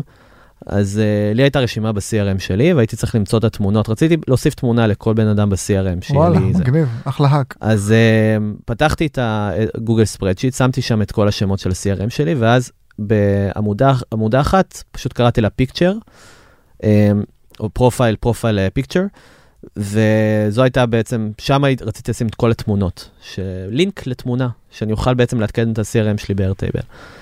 והיה היה מצד אה, ימין שלי קולגה, כלומר מישהו שאני לא, אני מכיר, אבל עוד פעם, אנחנו לא עובדים ביחד. כן. והוא ראה שאני שם, שאני שם שם כזה סימני שאלה על כל המקומות בלי התמונה. לחצתי על כפתור למג'יק ספרדשיט, וזה נשלח למאות אנליסטים בערך בעולם. בהתחלה בוט מחפש את זה, מוצא את זה, ואז הוא עושה וריפיקציה עם אנליסט. ואני יושב על הכיסא, מסתכל על המסך, וזה פשוט מתמלא לבד. ותוך כן. שמונה דקות היו לי יותר מ-150 תמונות מותאמות לאיש קשר. שלי, בלי שעשיתי כלום. ישבתי ושתיתי את האספרסו שלי והסתכלתי על המחשב, ואני זוכר שהבן אדם אמר לי, מה לעזאזל קרה כאן עכשיו? מה, איך עשית את זה? מבין, זה סוג של כוח על, ברור. שברגע שאתה רואה את זה ואתה מבין, וואו, כמה זמן זה חסך לי, כמה רגוע אני צריך, יכול להיות, כמה ה-IQ שלי מודד לי שאני לא צריך לעשות עכשיו איזה משימה חוזרת, ש... ש... אתה יודע, אמ, ולהשתמש באינטליגנציה שלי לדברים שהם קצת יותר מורכבים. אתה יודע, נכון. בסוף יש לך decision fatigue, אתה עושה משהו, זה על סמך החלטות שאתה מקבל אחרות ביום-יום, זה trade off. מהמם. אתה עושה משהו רפטטיבי רפטטיבי כל היום, כל היום, כל היום, זה בסוף פוגע בס- ב- בקבלת החלטות שלך בסוף. נכון, אתה- בשטאנץ, אתה אה, בשבלונה. יש איזה פתיג מסוים שאתה מגיע אליו ביום עבודה, מבחינת עומס קוגניטיבי, אז אני אומר, יש דרכים להשתמש בזה בצורה, והאימוץ הזה, הטכנולוגי, שברגע שבן אדם רואה יישום שבן אדם, שהוא מתחבר אליו, אם זה יכול להיות בתפקיד דומה לשלו, ב-use case דומה, אז אתה רואה את האפקט האמיתי של, ה- ש- של הטכנולוגיה. מהמם. וכדאי להיות בצד הטוב שלה ולא בצד הרע שלה. לא, ברור, שוב פעם, הדוגמה שהבאת היא דוגמה מצוינת, כי לא היית מקבל עליונות מלמצוא 150 תמונות של אנשים. לא היית... לא היית ממלא את מלוא הפוטנציאל האנושי שלך. כן, אה, ההפך, הייתי בדיוק, רוצה נכון, למות זה זה מה בפנים. שאני אומר. אז הנשמה שלי הייתה נאכלת לאט לאט. עכשיו, מה שמדהים פה, ומג'יק ספרדשיט זה דוגמה מצוינת, וגם באוטו-אש ראינו את זה, שהיום הטכנולוגיות הפכו להיות מאוד נגישות. זאת אומרת, היום, מאוד. היום אתה רוצה לעשות את הדבר הזה, אתה פשוט זורק כמה אה, מילים באקסל וזה קורה. מאוד. ואותו דבר עם ה Auto-Hash, אני לא פיתחתי את האלגוריתם שמזהה מה יש בתמונות, אני השתמשתי ב-API, שזה מוצרי מדף שחברות בעצם יכולות להנגיש את הטכנולוגיה שלהן. אתה פשוט שולח את הבקשת הקריאה שלך. והן מחזירות לך את התשובה. ואני את כל Auto-Hash, ש... כמו שמה שאמזון הכריזו לפני אה, כמה שעות, נכון. של איזה בעצם ה tool kit שלהם, ה plug and play AI. אז- אה, כן, אז עכשיו זה הגביע הקדוש של הרבה הרבה חברות, גוגל, אמזון. אה, מייקרוסופט, לכולם יש API'ים, בעצם כלים, שאומרים לך, אתה יודע מה, אתה לא צריך להבין שום דבר ב-Machine Learning, ב-Deep Learning, בכלום, תן לנו את הבעיה שאתה רוצה לפתור, מהמם. אנחנו ניתן לך פתרון לזה. מה הכוונה? למשל ב Auto-Hash, אני רציתי לדעת מה יש בתמונה. כן. לא רציתי עכשיו לפתח אלגוריתם שמזהה תמונות, קטגוריות. אני שולח להם את התמונה לחברה אמריקאית שנקראת Clarifai, אבל שזה גם לגוגל, לאמזון וכולם. הוא פשוט אומר לי מה יש בתמונה, ממש שולח לי תגיות. ואני אחר כך יכול לעשות כן. עם זה מה שאני רוצה. אתה גם על הדרך מלמד את ה- מלמד את המודלים. של אמזון ושל גוגל ושל אני כל אין לי ה... בעיה, אתה יודע, אי אפשר לאכול את העוגה ולהשאיר אותה שלמה. עכשיו, לא, רק שתבינו ש- מה מה האינטרס פה, כי יש פה אינטרס. אה, האינטרס שלהם דרך אגב זה אה, שימוש בענן, אתה משלם על זה כסף. מובן. המודלים, בוא נגיד, AWS וזור. כן, וכל לגו- ה- לגוגל יש מספיק תמונות, הם לא צריכים אותך בשביל הדאטה, אבל אתה משלם בסוף על הענן וזה ביזנס של עשרות כן. מיליארדי דולרים. עכשיו, מה שמדהים זה שגם אתם יכולים לעשות את זה. למשל, דיברנו מקודם על הקול האנושי של אה, אה, Google Home ו DeepMind, אתה זוכר? אז אתה יכול להשתמש בטכנולוגיה הזאת גם עבורך. גוגל מאפשרים לך לקחת, יש API, כלי שנקרא text to speech. אתה יכול לקחת טקסט ולגרום למכונה להגיד אותו בצורה מאוד אנושית. מהמם. אז היום אתה יכול להוסיף את זה למוצר שלך, אתה רוצה לעשות מוצר שהוא אה, יודע להקריא כתבות לעיוורים, כן. אתה לא צריך לעשות אחריו כל וואג'רס, אתה מוסיף את זה ברמת API, זה מפתח הכי בסיסי בעולם, יכול לעשות את זה. עכשיו זה לא נעצר פה, אמזון השיקה אתמול כלי שיכול לעזור לך לעשות fraud. תחשוב, fraud, יש לך חברות של, שהן unicorn, כן, Riskified וכאלה, שכל מה שהן עושות זה fraud. אז סבבה, זה לא יכול יגיע לרמות. להשתמש היום בספרייה. ש- כן, אז זה לא פשוט- יגיע לרמות כאלה, אבל זה יאפשר כן. לך לקבל את הפידבק הראשוני, אם בחנות e-commerce שאתה מנהל, מישהו עושה לך fraud. וזה ממשיך וזה גדל, ויש היום הרבה שירותים שפעם היו נחשבים מדע בדיוני, והיום בכמה קליקים אתה יכול להשתמש ביכולות הטכנולוגיות של ענקיות הטכנולוגיה, ממש לצרכים שלך, בעצם להרכיב את אפליקציית החלומות שלך בעזרת אה, נכון? no code או less, או less code, מה שנקרא. מהמם, עם כמה שפחות שורות קוד, אתה יכול להשתמש היום בספריות ו-API נכון. אה, קיימים בשביל לעשות deployment ל-AI לכל use case שאתה רוצה. עכשיו, אם זה לא מספיק, הגביע הקדוש זה באמת כמו שאמרת, קודלס AI. תחשוב את המהפכה שוויקס הכניסה לעולם האתרים, נכון? שאני יכול כן. לבנות אתר בלי אה, זה. כן, drag and drop. אז יש לך עכשיו מרוץ חימוש מטורף בין כל ענקיות הענן הגדולות לאותו כן. דבר בתחום של AI. מהמם. באמת שאני אומר לך עכשיו, ויש קליקה, יש את זה לגוגל, לאמזון, למייקרוסופט, של מודולים של אימון מכונה ב-drag and כן. אתה לא צריך להבין. שום דבר, זה כמו ברמה של ל- ליצור PowerPoint. כן. אתה זורק בתיקייה אחת, ממש, כאילו אתה טוען תמונות ל- ל- לתיקייה מסוים, נגיד תמונות של כלב, חתול וסוס. לוחץ לוחץ play, חוזר אחרי איזה שעה, שעתיים, whatever, ויש לך מודל מוכן שיודע להפריד ולהבדיל בין כן. הדברים האלה. וזה יכול להיות גם ב translation, גוגל השיקה כלי כזה, שאתה יכול ליצור Google Translate פרטי שלך על המיליון שיש לך. ואתה יכול לעשות את זה בעוד המון המון דברים מיוחדים. גוגל הכריזה לאחרונה על כלי שנקרא Teachable Machine. אפרופו אנחנו מדברים פה על כלים, דברים פרקטיים. ממליץ לכולם להיכנס, לחפש Teachable Machine. זה בעצם מאפשר לך ליצור מודלים של AI מהמם. ברמה מאוד טובה, בלי להבין דבר ולא חצי דבר בקוד. אתה פשוט גורר תמונות, יש להם גם קטע שיודע לזהות את התנועות שלך, ואתה יכול ממש אה, לגרום לו לזהות את הספרה 2 שאתה עושה עם האצבעות או כל דבר, ואז תחליט אחר כך מה שאתה רוצה. כן. כלי מדהים. אנחנו נכנסים לתקופה מאוד מרגשת בעיניי, שבאמת אה, כל הנושא של no-code ומהפכת ה-no-code, או ה-codeless, שבעצם מאפשרת ל, לכל בן אדם שלא למד בחיים שלו לקודד, או שלא רוצה גם לקודד, כן? זה לא המיינסטרנד שלו. כן, בעצם לקחת את הכוח של תוכנה ובניית תוכנה לאיזה יישום שהוא רוצה, אה, לאיזה מטרה שהוא רוצה, ובעצם להכפיל את עצמו ולאפשר לו ליצור איזה סוג של second brain כזה, נכון, אתה יודע, נכון. מוח משני, שיעזור לו לעשות דברים יותר טוב בחיים. להיות נכון. יותר חכם, להיות יותר מהיר, להיות יותר, אה, אה, אתה יודע, אה, יעיל, productive, יעיל, כן. וזה, שזה נפ... בעיניי זו, זו תקופה, תקופה סופר מרגשת להיות חלק ממנה. כי המוטיבציה הפנימית שלי, שאני רואה את הדברים האלה, זה לבוא ולהגיד, אנשים הולכו, אנשים יש להם סוף סוף הזדמנות מהמם. להתעסק בדברים שהם טובים בהם, בדברים בעיקר. שהם אוהבים לעשות. כן. בעוד כל הדברים הרפיטטיביים, הדברים שהם לא כיפיים, הטכניים, שיש יש כמה משוגעים שאוהבים את זה, לא, מהמם. לא, לא אגיד שלא, אבל הדברים האלה, הם אה, בעצם, אפשר היום כבר לשכפל אותם, לעשות מהם אוטומציה, ללמד איזה מודל מסוים, לעשות אותם בצורה טובה. זה מאוד מרגש להיות חלק מהתקופה הזאת. אני חושב שזה מדהים, וככל שזמן עובר, חסמי הכניסה יורדים. כן, והמודלים האלה משתפרים, ואנחנו פשוט נוכל להשתמש בזה באמת כ- כמוצרי מדף מאוד נוחים, מאוד קלים, כן. וזה מה שיאפשר לכולנו, או לחברות נגיד, להתעסק במיין ביזנס שלנו. להתעסק במה שאנחנו אמורים להיות ממש טובים בו, ופשוט לבחור איזה כלי אנחנו רוצים לממש את זה, אבל באמת לתת value מה-core value שלנו, כן. ולא מ... אוקיי, מאחר ושרפתי חצי שנה מהחיים שלי לאמן מודל שמבדיל בין חיות, כי יש דבר כזה, אז אין טעם. אז אה, זהו, ובנימה אישית אני חושב שזה משהו ש... זה אולי הסקיל הכי גדול שאנשים צריכים ללמוד. איך לחיות בשלום מהמם. עם אותם טכנולוגיות חדשות, אם זה באמת המ- המודולים האלה שדיברת ו-AI וכולי, איך להתחיל לחיות בשלום עם הדברים האלה? איזה use cases הם יכולים, איך הם יכולים לאפיין את זה? כי האפיון פה הוא בסוף הכי חשוב. נכון? איך אני מאפיין use case? אתה יודע, גוגל פוטוס קיים כבר מלא זמן, מהמם. ואני בספק אם מישהו יודע שהוא יכול לחפש היום דוג נכון, בתוך החיפוש ולמצוא את כל התמונות של כלבים נכון. שהוא צילם אי פעם. כולל הכלב שלך, הם אפילו בדיוק. לא זה, וכולל אני- זנים ומינים של כלבים. לא רק דוג, נכון, לברדור, אם צריך רק לברדור גם. לגמרי, ואני אומר, בואנה, זה משהו שבמקום לגלול את כל הפיד האינסופי של התמונות שלך, אתה פשוט יכול, אתה יודע, אז כל הדברים האלה הם כבר חיים במוצרים שאנחנו משתמשים בהם יום-יום.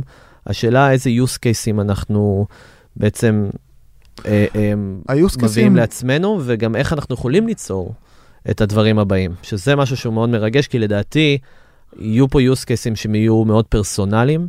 יהיו פה use cases שאתה יודע, אתה לא תוכל למצוא במוצרי מדף, אלא בדברים שאתה תצטרך ליצור לעצמך, נכון, ולדעתי זה, ה, זה העתיד. העתיד הוא בעצם אה, שיהיה לך כלי שהוא מאוד מודולרי, הוא מאוד אגנוסטי, ואתה תוכל פשוט ליצור את הסביבת עבודה האולטימטיבית בשבילך, מהמם.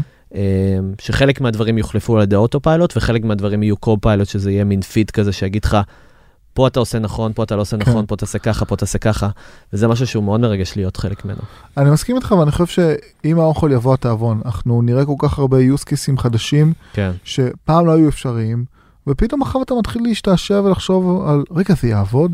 וזו אותה תחושה שהיה לי עם אוטו-hash. רגע, כן. זה יעבוד בכלל, כאילו, וכן, מיליוני אנשים השתמשו, כאילו מיליוני תמונות כבר עברו, וזה עובד, ואני חושב שזה בעצם המשחק הקריטי שיהיה לכל יזם, או אפילו לכל טכנולוג, אה, בשנים הקרובות.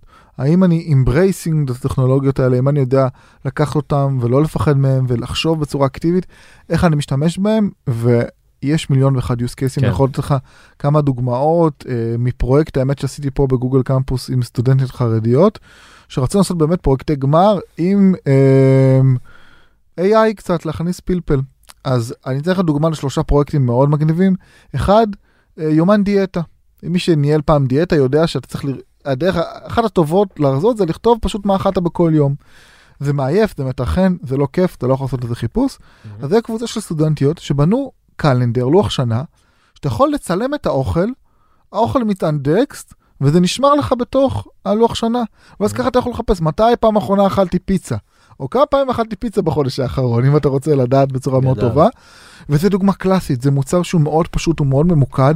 אבל הוא לוקח pain מאוד גדול. היכולת שלי לאנדקס את המידע שאני אוכל. לעשות לוג לארוחות. בדיוק, היכולת שלי גם להוריד את ה friction, תחשוב שעכשיו אני אוכל ארוחה שמורכבת מדג, פסטה, זה, כן. זה, זה מיליון ואחד דברים. לאף אחד לא היה כוח לכתוב את זה, אבל היום, טאק, אתה לוקח תמונה, שגם ככה אתה מעלה לאינסטגרם, המידע מתאנדקס, נשמר לך ומפולטר לך. הוא חלק מהכלים היומיומיים שלך, שאתה בדיוק. משתמש בהם כל הזמן. וזו תוספת קטנה, כן. שתחשוב איזה impact עצום זה יכול לחיות, לחיות, להיות יותר בריא, אה, וזה לפי דעתי מדהים, וזה הגיע לרמת בשלות מאוד גבוהה, וזה משהו שהוא לא טריוויאלי. אה, עוד דוגמה שהיא גם דוגמה מאוד מגניבה, אבל סופר פרודקטיבית, היה שם עוד צוות שהבין שנגיד שאתה עכשיו הולך לאתרים של טיסות ומלונות, צריך להזין כל פעם את כל הפרטים של נכון. הדרכון שלך או של ה-ID, הם פשוט פיתחו תוסף קטן לאתרים, שכל בעל אתר יכול לשים. כמו 1Password ודברים בדיוק. אתה לוחץ על כפתור, נפתחת לך מצלמה או שאתה יכול לקחת מקובץ, הוא לוקח את הדרכון שלך, סורק את כל המידע ומכניס את זה כבר פנימה, תוך מהמם. שבריר שנייה. כן, תחשוב איזה impact עצום זה עושה, איך זה עוזר לבעלי האתרים ל convert יותר טוב. כן. איך לך זה מוריד את ה friction של להכניס מתי הדרכון בתוקף, מתי הוצאת אותו, איך כותבים את השם משפחה שלך באנגלית וכל ממש זה. דמוקרטיזציה של אה, בעצם יכולות, כמו שהיה לנו את ה-Face ID בטלפונים שלנו, נכון. הדברים האלה עוברים לכל שירות וכל אה, דבר שהוא. מהמם. תשמע, זה, זה עולם באמת, אה, באמת מדהים, אנחנו כבר שעה ועשר דקות מדברים וואו. על, אה, על AI, ככה שהעולם עוד שנייה קורס לתוך עצמו. אה, תראה, בטח שומעים אותנו הרבה אנשים עכשיו ואומרים, בואנה, אני, אני השתכנעתי, אני רוצה להיות חלק מהעולם הזה. של Deep Learning, AI וכל המעטפת. מה הם יכולים לעשות? איך, איך, איך הם מתחילים?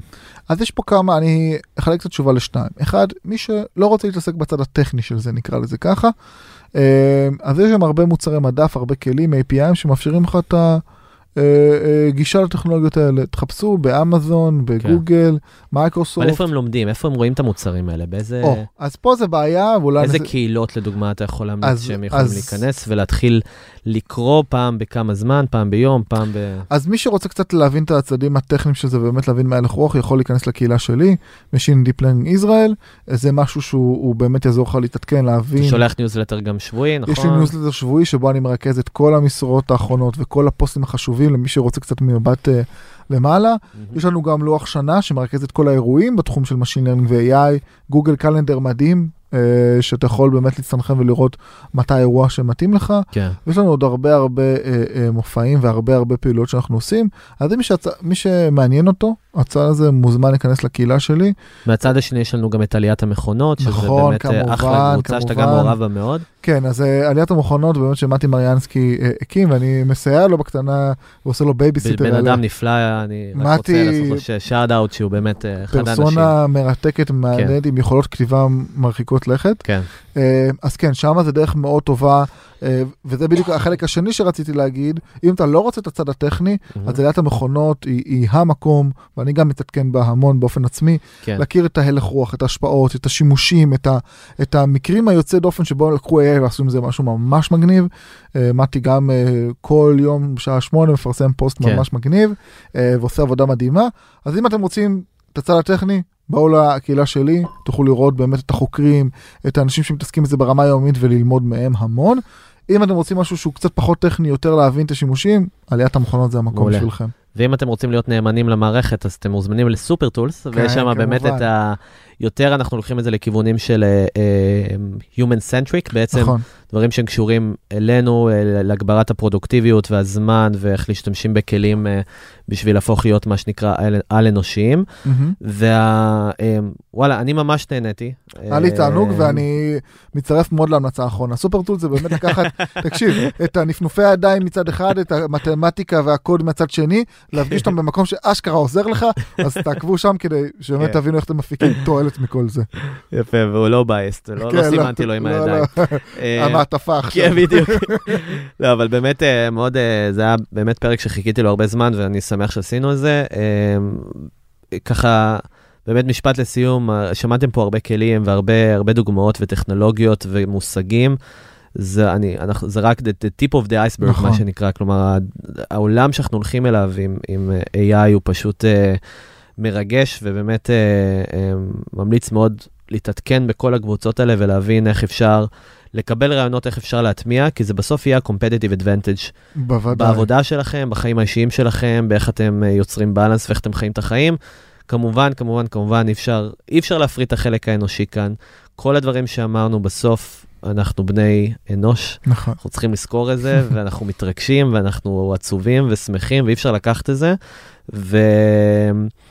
ואם זה ללכת למדבר ו- ו- ולהירגע עם שקיעת השמש, שום AI לא יכול, אה, אה, לא יכול לייצר את התחושות האלה, אז אסור לשכוח גם את הדבר הזה, לא משנה לאן הטכנולוגיה הזאת תתקדם. אבל uh, אני מחכה לראות את ה, מה שנקרא עליית המכונות. כן, התחום הכל כך uh, מדובר ו... אני רוצה להאמין שאנחנו co-existing with them, אנחנו נחיה איתם בצורה כן. טובה ונעימה, ו- ואף אחד לא ינסה להרוג אף אחד. לגמרי, אני, אני מאוד מקווה שזה לא נשמע כמו פודקאסט אה, אה, קלאסי של אה, אילן מאסק, זה לא, כי אנחנו לא אילן כן. מאסק ואין לנו ג'וינט פה, נכון. אבל אה, תודה שהייתם איתנו, וכמובן אפשר לעקוב אחרי אה, אורי אה, בקהילות שלו, לשלוח לו אימייל, תפיצו אותו, יש לו איזה, בטח איזה AI טריה שם שיענה לכם, ותודה רבה שהקשבתם. תודה רבה.